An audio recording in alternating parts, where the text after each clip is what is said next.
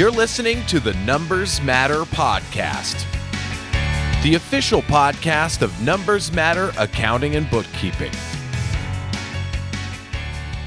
I'm Chris Fallon with Numbers Matter, and we are taping another episode of our podcast today with my dear friend and author and um, uh, wonderful human being, Christie Straub. Thank you, Chris. It's great to be here. Uh, today, uh, we are talking about the new Beneficial Ownership Information Reporting Act, which I know, Christie, you are riveted by this requirement, but you own businesses. Yes. Yes, you own um, uh, LLCs and I believe a corporation. Yes. Yes. And so, how this applies to you is that uh, there is a, a time uh, requirement that you have to register your ownership information for your entities at the FinCEN website. New entities have to file within 90 days, starting um, January 1st, 2024. And everybody else has to have their reports in by January 1st, 2025. Did you know anything about this? no. and, and spell FinCEN. F I N C E N. And so FinCEN is the financial crimes um, arm of the uh, government. They have a website. Uh, we used to have many uh, money service businesses clients, and so we did FinCEN registration and um, compliance through the FinCEN website. So it's the same website, just a different um, type of reporting. It's uh, beneficial ownership. So this is everybody needs to report now, not just the businesses that are handling tons of cash. Is that Every entity. every entity. So not just so LLC, S's, C's, the whole shebang. including partnerships. And what's interesting about that is that partnerships are never registered anywhere. There's no state filing for partnerships. So partnerships prior were a very private type of structure because there's no listing of it anywhere. Um, but that would include partnerships, any structure, uh, including trusts. Um, now there are some uh, types of entities that don't have to be um, reported. Those include large operating entities, which is defined by employing more than 20 people in the United States, had gross revenue or sales over 5 million on the prior year's tax return, and has a physical office in the U.S.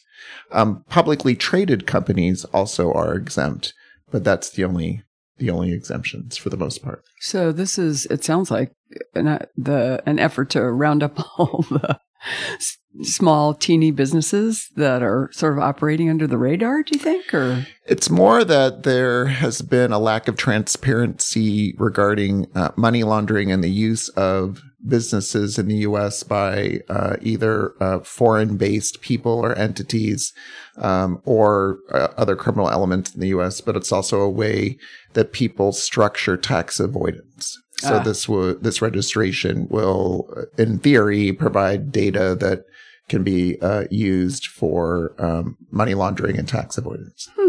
so, I mean, I'm, I know this is weird, but I'm all f- in favor of tax compliance. Yes. And every time I hear somebody who wants to get paid in cash because they don't want to pay the taxes, I think, I'm supporting you on your potholes on your street. I would really like it if you would pay your taxes. Yes. So, I mean, I, this maybe on the face of it looks a little bit onerous, but I can sort of see why.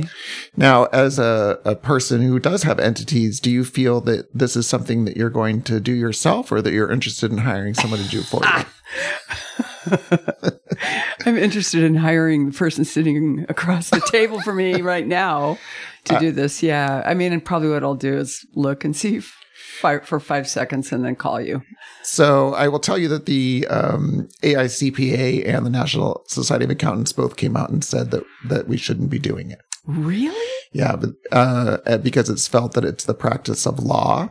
Um, now, as for our due diligence, because I think that we are going to have to help our clients do it, uh, we talked to the Arizona um, uh, Bar Association and gave them the specific act and you know did they think it was the practice of law?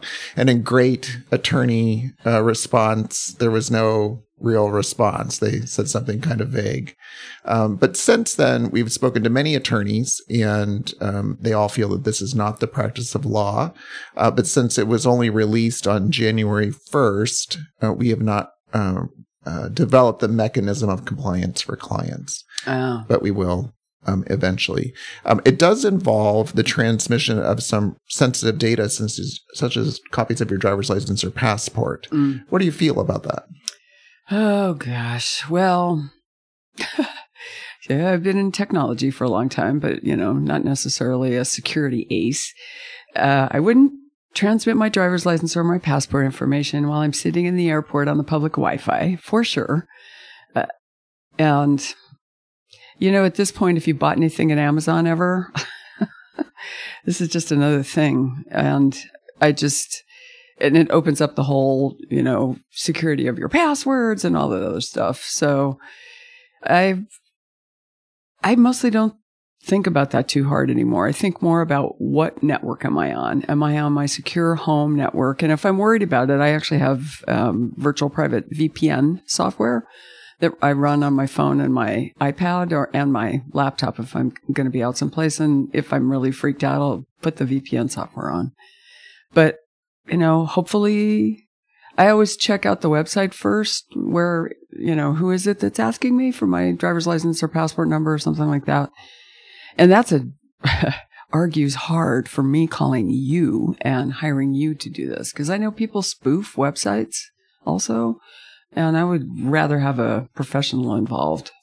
And I think that's why it's kind of odd to do this podcast today when we're just uh, educating about the topic and the need for compliance when we haven't come up with the compliance mechanism ourselves. But part of our uh, thinking about uh, developing that is that many clients are going to trust us more than they're going to trust some website they've never uh, encountered before. Absolutely, which I think is valid.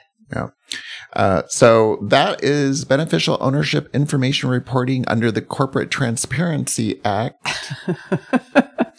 not a very long podcast today about this topic. There's not much to say, but uh, later in the year, we'll come out with our compliance mechanism and talk about it again. So this is more education at the moment. Yes, yes. Thanks for listening. Thank you for listening to the Numbers Matter podcast. Episodes are released monthly. Check out Numbers Matter at our website, nmaab.com. If you or anyone you know are in need of accounting services in the greater Phoenix area, feel free to reach out at the contact page on our website, or you can send an email to chris at nmaab.com. You can also give us a call at 602 614 3404.